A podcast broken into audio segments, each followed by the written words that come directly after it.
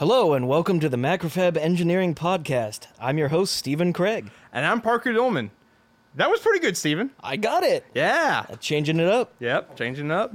So this is episode nine. Wait, no, no. What? We made. We, I'm supposed to be. Uh, Oh, I'm just saying it was episode nine. Oh, well, this is episode nine. So, Oh, Parker, okay. what have you been doing this week? So we've been working more on the super simple power supply. Okay. Uh, about ready to actually lay traces down, right? really close. Really close. There's a uh, full-on simulation of the analog front end. That's correct. Well, the analog back end. That's true. Yeah, it's the back end. Right. Well, I guess it's the whole end. the, the, the entirety. Yeah, the whole analog section is is pretty much up in multi multi sim. We were able to stuff the entire thing into a single simulation.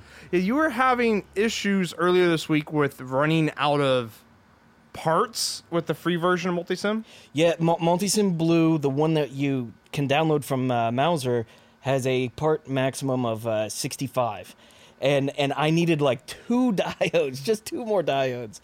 So I had to go in and, and start hacking off some capacitors that they, they, they work for, for the real world applications for the simulation. They're probably not necessary. uh, Yeah. just so I can hack in some more parts. And uh, and then you ran into an issue with it was too what was it computational complexity was too high. Yeah, so I, it, it's it's it's it's something to do with how Spice takes its time frames, uh, individual chunks of time for simulating. Uh, its time base was too large. It's kind of cool though because Multisim has its own analysis where it will just keep changing variables and attempting to get a result Until it works. until it works or or it doesn't. what what was it called? Um, I can't remember what what it, it popped up on the screen. The first thing it does when you do the error checking. Oh yeah, no, the, the the very first thing it does is it just does it again. Yeah, it does runs it again. It, it, it- I think it, I think the term was something like confirm error analysis or something like that. Yeah, it's just like something so you silly. just tried again. yeah, exactly. Yeah. I think I think that's what happens when um when you when you you're on like your your computer and you have network issues and it goes trying to solve network issues in Windows. It doesn't actually do anything except just wait. Well, it's kind of the digital equivalent of tech support saying, "Have you tried turning it off and turning it back on again?" You know, uh, little side note on that is um uh last week I was actually having internet issues and I was on tech support with Comcast. And I was like, "Oh God, this is gonna be like three hours, and I'm gonna be, you know, talking to a computer half the time." Yeah. It was actually not that bad. Really? The act the person I was talking to actually asked what I've already tried. really? So I got to skip like all the BS. Have you tried turning it on and off again? Or like unplugging the coax cable and plugging it back in, like all that stuff. I got to skip it. wow. He went straight to basically, you know, that thing where they go, "Oh, we're gonna try remote turning it on and off." Basically, I got to jump right there. So you skip 30, 40 minutes of yes, I've tried this. Yeah, exactly. Yeah. Um, so yeah, that was. Eh, I guess tech support's getting better. Yeah. So yeah, actually, uh, and and last week on the last podcast we uh, we did the live design on the uh, SSPS. Yes. So we kind of translated that over. Uh, Yeah, and actually, some of it so far. Some of it, yeah. For at least for the way we were handling the digital communicating to the analog side. Yes. Uh, and and last week, I believe the con- the conclusion we came up with was a zero to five volt uh, control signal, Correct. where two and a half volt was technically equal to zero volts. Yes. Well, it dawned on me this week as I was working on the simulation, we can actually do a much better job if we end up using two separate DACs, and each one is 0 to 5 volts, and each one controls a positive side and a negative side. Yes. So so one DAC will control the voltage output from zero up to the maximum voltage, and the other one controls it from zero down to the negative maximum. Yeah, we just have to make sure not to run them both at the same time. Technically, if you run them both at the same time, You just get the difference. you get the difference, right? So it's not a bad thing. It's just unwanted consequences. Well, it, it, I guess it just requires a little bit more dancing on the digital side eh, Yeah. or the software side. Well, no, it's just you got to set up your tables right when what you're sending out to your your DAC. So it's not Right. too big of a deal. Right. Now it should be easy. But the cool thing is, if we use 16-bit DACs, we'll technically get 16 bits from zero up to our maximum, and 16 bits from zero down to our minimum. So it's kind of like a 32-bit from all the way max to, to minimum. Kinda. That's kind of like, a, uh, like video games from like the late '80s. Yeah. You know, it's got it's going. We basically are making like a uh, a blast processor DAC super power supply. Right. The cool thing is, though, if you look at it, you end up with half a millivolt of output resolution capability.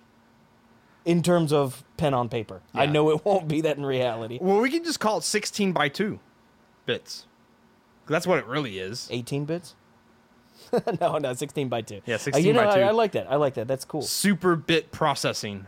We'll come up with some silly acronym for Blast bit processing. Blast bit processing. Just like Sega Genesis, right? Uh, Sega does what Nintendo don't. yeah, Nintendo. Yep. um, and there's a little note here that says panning cancels wires. So what's that all about? But I think it regards with multisim. Wait, say that one more time. Panning cancels wiring. Oh, okay. So yeah, yeah, yeah. Uh, I think we've mentioned multisim a, a few times on the podcast, and we've pretty much had positive things to say about it. But I've found one thing that is just absolutely aggravating, and and just I have no idea what the designers were thinking when they when they implemented this feature. I'm I'm not sure if it counts as that. So so if you are laying down a wire on your simulation, and you middle mouse button click to pan around, it cancels out placing your wire. You know, it's probably harkens back to the uh, old days of basically it's command base, and so when you're doing your wire, uh, you it probably use it runs the command wire, and if you're in the middle of your command, it then execute another command, i.e., move. Yeah, It probably cancels out any previous command that you're doing.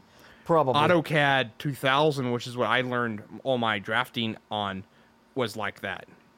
yeah, yeah. So it, it probably harkens back to how old multisim actually is.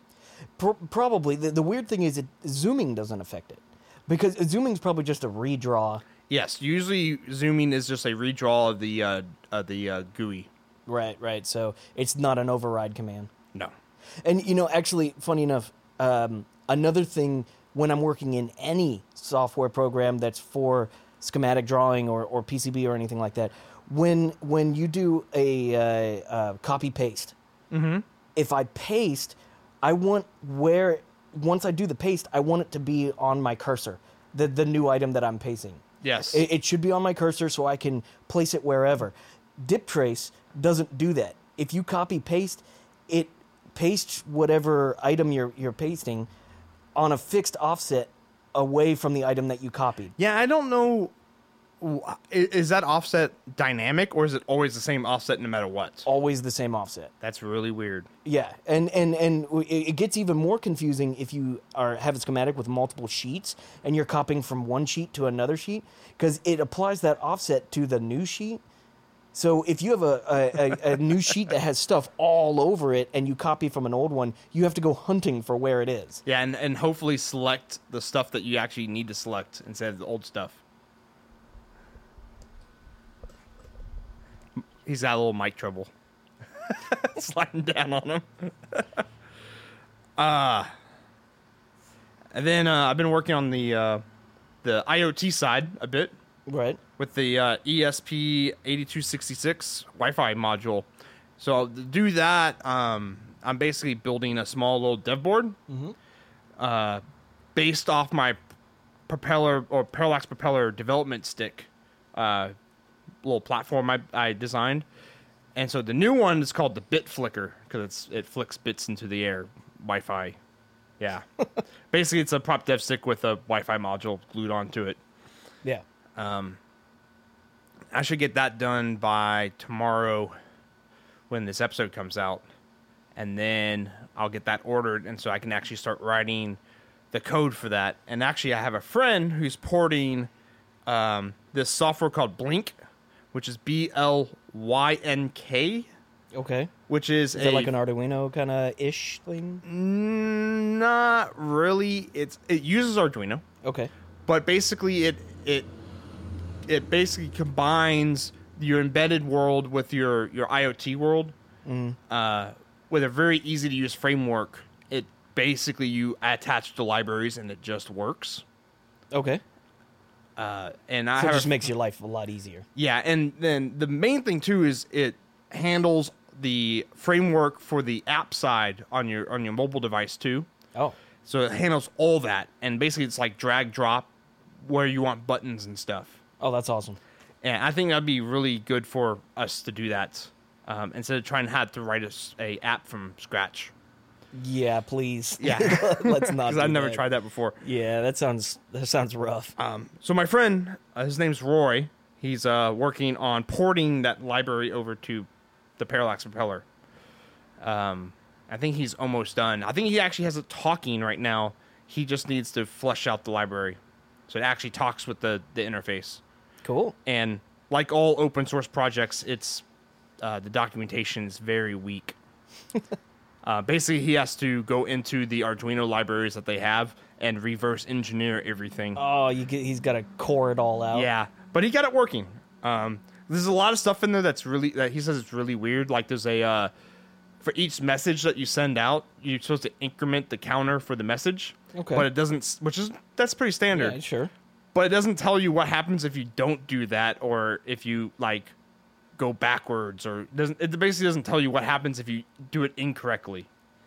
You know, correct me if I'm wrong, but but in the Arduino world, there's a lot of that where it's just Yes, like, there is. It just this just works. Just trust it. Don't Yeah. don't uh, start questioning it. You have to do X, Y, and Z in the right order for it to work correctly. Yeah.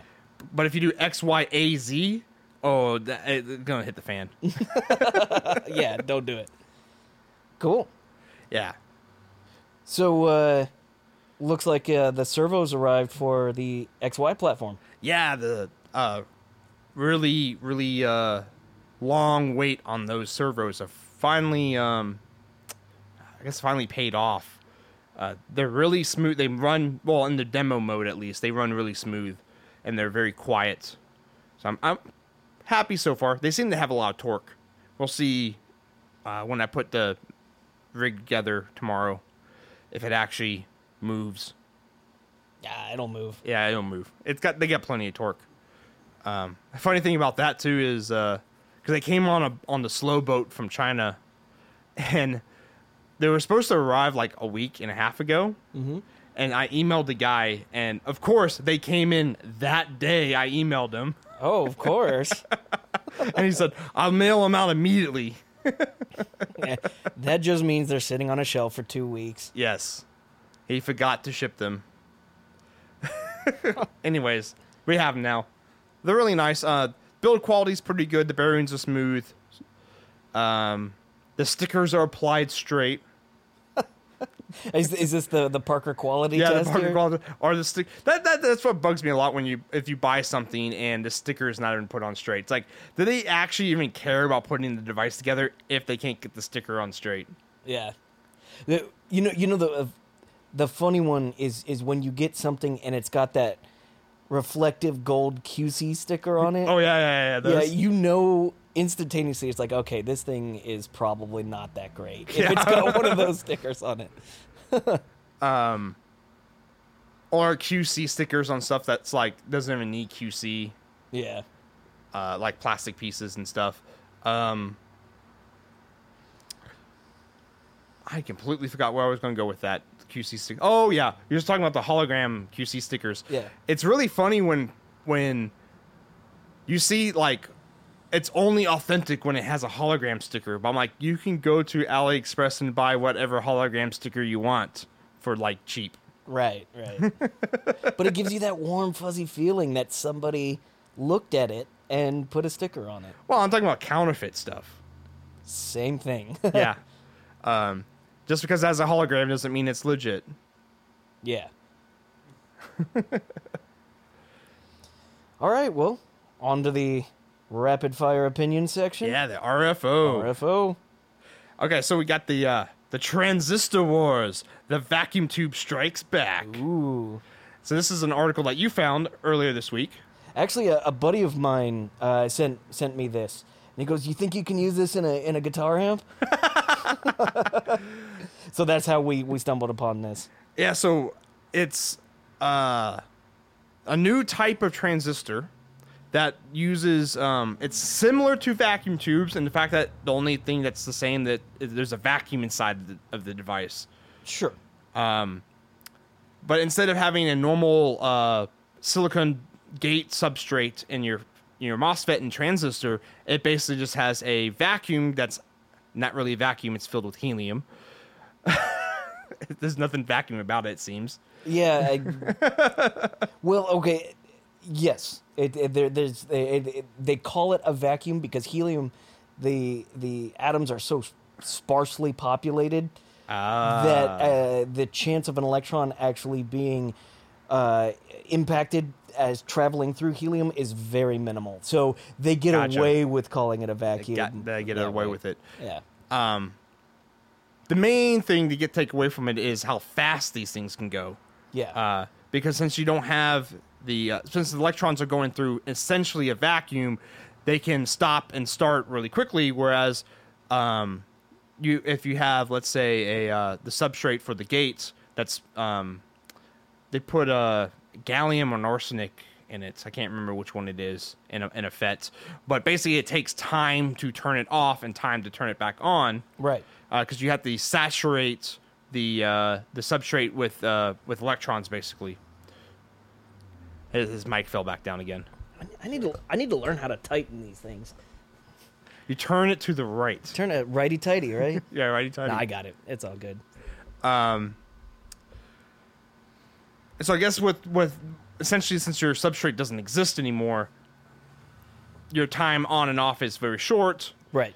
and they're saying 460 gigahertz. That's fast. Yeah, almost half a terahertz. Um, I wonder what what's the fastest scope you can get. It's got to be in the what, maybe 10 gigahertz? Maybe maybe a little bit higher than that. Because I bet, well, they, they have to have some kind of uh, frequency counter that can go that high at least. Well, okay, so if if you're talking about like a digital scope, probably not. An analog scope might be able to get up there. Yeah.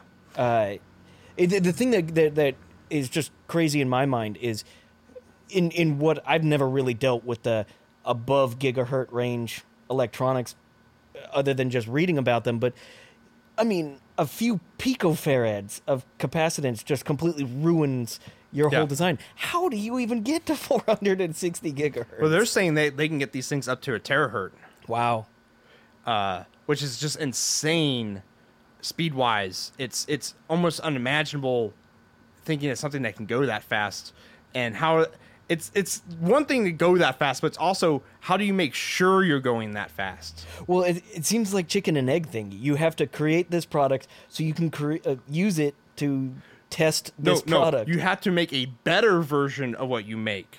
Because Yeah. you have to have it, you know, Nyquist, because you have to go at least double. So if they make a one terahertz, you need at least a two terahertz scope, yeah. or t- basically something that, that can sample at two terahertz to see that signal. Yeah, yeah. you know, you know, there's probably someone out there who's in like some defense contract or something like that, and they think that a terahertz is slow or something. They they have like some like super transistor that, Yeah, something crazy. yeah, It's. I, I wonder if we will get to the point where to do bleeding edge technology, you don't actually know if it actually is functioning correctly unless the outcome is correct of what your device does. Hmm. Yeah. I I mean, Two plus two equals four, and if it does that correctly, you don't actually have to know if it actually looks good on the scope. you just thumbs up, let's go. Yeah, that uh, oh, I don't know. I mean, the, technically, in in terms of the mathematics, there's not an upper limit to this kind of stuff. Uh, I mean, you can just keep going higher in frequency. Uh, Well, what's the? Well, eventually you would just run into um, uh, speed of light issues, wouldn't you? yeah, right.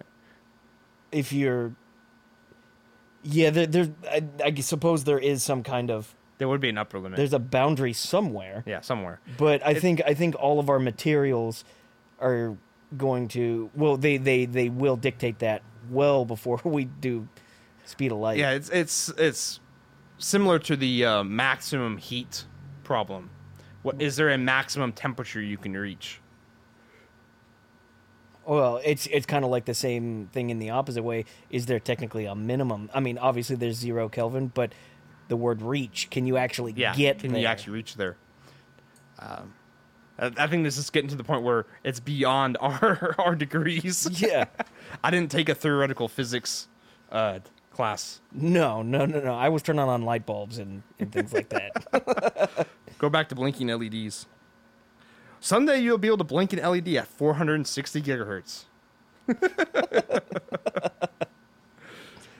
Ah, and then uh, the Atlantic had a really cool article this week about uh, what is really a robot. And I thought that was a really cool question. And the article goes into the history of what of robotics, um, and some more of the more modern stuff. You know, like uh, autonomous cars and that kind of stuff. yeah. Um, so what basically what the article states is most people say anything that's automatic is a robot. Like the ATM is a robot. It, like use it as a broad word. Like an autonomous car is a robot. The Roomba is a robot. Uh, the arms in a in a car factory are robots. C3PO is a robot. C3POs are robots. Um, I think he's more robotish than these other things, though. oh, he's an he's an android. He's an android. Um, basically, they use robot to describe anything that's become automative in the world. Okay. Seems it seems like a really ambiguous. Uh, Yeah, that one- seems it is an ambiguous. I mean, by that standard, pretty much anything like your thermostat on the wall is a robot. if you get a It toy automatically from controls. a McDonald's Happy Meal that blinks, it's a robot, right? yeah, by the According that standard. Yeah, yeah, by, it does something automatically. yeah. Um, which I guess you could say Crocs are automatic shoes because you don't have to tie them. Oh God, no. No. Uh, but it goes into other things where like if you start to classify a robot as something that does something automatically without human intervention which makes more sense of what a robot could be It does, but but uh, don't you have to uh, interact with the robot with the fact that you design it? So you're setting forth all the interaction correct. beforehand. yeah so this would this would be stuff um uh stuff that stuff that's automatic like the roomba. You turn you just turn it on. But someone actually programmed it to clean your floor. Um thermostats that kind of stuff. Stuff that's that the article says is not robots like rc a lot of people will say like a drone is a robot but it's actually flown by a human Sure. the, uh, all it does is just you know take like like a quadcopter. The only thing the quadcopter really does is make sure you don't flip it over. It keeps it level, but if it's doing that automatically, but does that part automatically. But you dictate where it goes, so it's the human has what more control over it than it does because you can make it crash. It won't prevent itself from crashing. you, you know, you know, um, a definition just popped into my head that that I think might might shed some light on this. Um, think of it this way: a a mechanism, a device, or an apparatus that executes instructions during its normal operation without human intervention. Yeah, I think that's a little uh, a better description. Um, some people classify it as sense, think, act. So it has to do those three things without human intervention. Does it have to do all three? Well, I guess it can sense and decide not to do something. So it, it sensed, thought, and didn't act, which would be the same thing. Well, what if it what if it thinks and acts without sensing? Uh, well, what, what would be an example of that? Um, I'm not sure. yeah, why would it? Yeah, I can't think of anything Uh, that you, wouldn't. you know have- what? May, maybe maybe that's why it needs to be all three. Yeah, you need it needs to be able to have something that changed for it to think about it. So actually, well, well, well, hang on. What about strip it way down low, what if you think of just like a uh, like a, a timer? Uh, a timer has to. It's not sensing anything, but it does have to change a state. Well, I think it's still you're still sensing that timer rolling over. I guess maybe. I mean, I, it, it, it's thinking and it's acting. Mm-hmm. Uh, but I guess I guess the sensing would be some kind of time input to it. Yeah, I I like to go even farther down down the the hole on on this ro- uh, robot thing in basically the when you can you start calling the device not an it anymore. And you start it starts you start to personify it even if it's a robot like a, a roomba. So you give them names. so once you give it a name or you give it you can call it a he or a she or whatever besides it. It that's when it becomes a robot robot like an android or a uh, something that it doesn't have to have feelings or anything but the fact that how it acts it crosses that uh um turing test kind of thing in your brain Well, okay, so let's just say the uh, the Asimo robot, if they called it an it instead of Asimo, according to your definition, that would not be a robot. Well, when you watch it move, well, the thing about that robot is it doesn't really move like a, a an organic creature. It's really stiff. We're talking about the Honda one, right? Yeah. Uh, yes. Yeah. Um, it's kind of that is still like, yeah. I I I, I guess it is a robot. Um, well, I mean, C three PO is stiff, and he was a robot. Yeah, but his personality is there. The, he has a person. He actually has a personality, um, in in the movies. It's like uh like um, the uh, Boston Dynamics. They're they're robots they make. Oh, the like the the mule. Yeah, the mule and stuff, which are like they are scary, looking like a deer. How it moves around. And they actually have a bipedal, like almost Terminator style one now. That doesn't even need cables hooked up to it. It can walk around. Skynet's only a couple years away. Well, we had the uh, they hook up Boston Dynamics with the Microsoft Twitter AI, the world's going to end. Oh gosh. Because there would be a Hitler loving sex robot that can move around now. That can move and carry three hundred pounds. They carry 300 pounds. Uh, oh yeah. So speaking of the Boston Dynamics, there's a really cool video. I'll put I'll put it in the link in the description of someone dubbed over the Boston Dynamics videos with with uh um obscene words, and it's really funny. Oh god, I need to see that. yeah, I'll just show it to you. Um, I'll put it I'll put it in the blog. Awesome. So, uh, have you heard of the uh, new gallium oxide substrate transistors? Uh, no, I assume it has gallium and it's attached to oxygen. That's actually probably a pretty good guess. uh, so, so uh, with as we go further in material science, we're finding that silicon just doesn't really cut it. No, it doesn't. uh, well, silicon by itself, single crystal silicon, uh, it, it, it's great, but it, by today's standards, it's pretty slow. It has high resistance. It has not so great thermal characteristics. There's just a lot of things that, that prevent us from, from using it in in uh, high speed technology or high power technology. Yeah, that's why they uh, they dope it like crazy now. Yeah, right, right. Well, I uh, I read an article uh, just earlier today about new gallium oxide uh, substrates, which is which is really cool. It's a it's we're starting to get to the point where we're getting fringe materials, where you now pick your material that is really hyper specific for your application, and it does that application very very well. Yeah, instead of uh, silicon, which is very broad in terms of semiconductors. Yeah, exactly. You can you can kind of throw silicon in in anything, and it'll do the job. Yeah. But you know, if you're going for high speed, you want this. If you're going for LED applications, you want this. Well, gallium oxide is actually fantastic for high powered applications. Okay. So why is Uh, it good at high powered?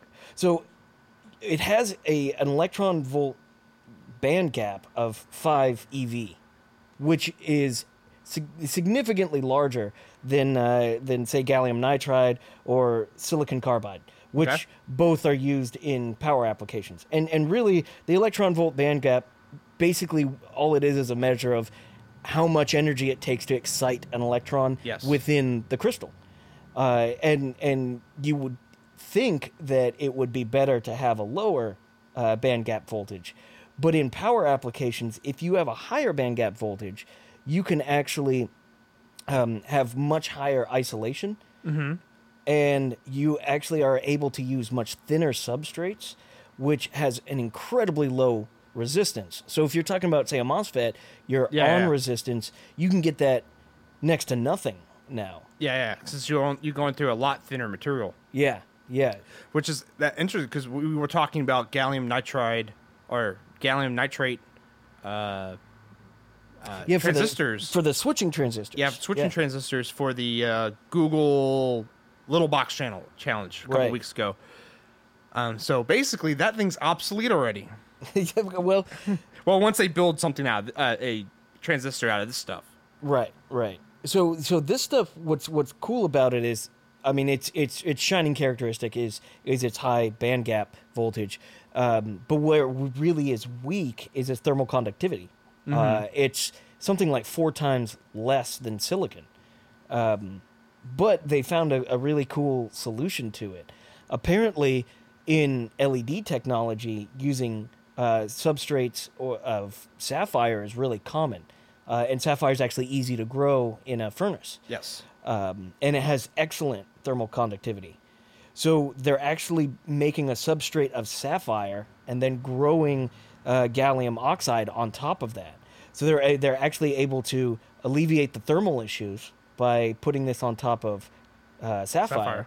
and so you get the best of both worlds. You get the, or or three worlds. You get really low on resistance, you get really high isolation, and you get really low thermal conductivity. It's basically the best switcher you can get. Yeah, yeah. Um, I wanted to see that that the the bond interface under electron microscope between the sapphire and, and gallium oxide. You know, and actually, I was reading the article, and what's interesting is they were mentioning something about the fact that the bond is actually not really strong between the gallium oxide. Yeah, that's what I wanted to see is how it would because they're not going to be the same size in the in the lattice. Right, and and I don't know the mechanism behind it. I, I didn't I didn't fully understand it, but apparently that Super glue. helps. Super glue, yeah, yeah. Loctite, what uh, 501, 3 Four nine five. 495, That's it. We yeah, use a lot su- of that in the shop. super glue. but but but apparently uh, the fact that it doesn't bond well actually aids in its thermal conductivity, which it seems con- counterintuitive to me. Hmm. yeah, it does. Uh, but but apparently some smart person out there has found that out.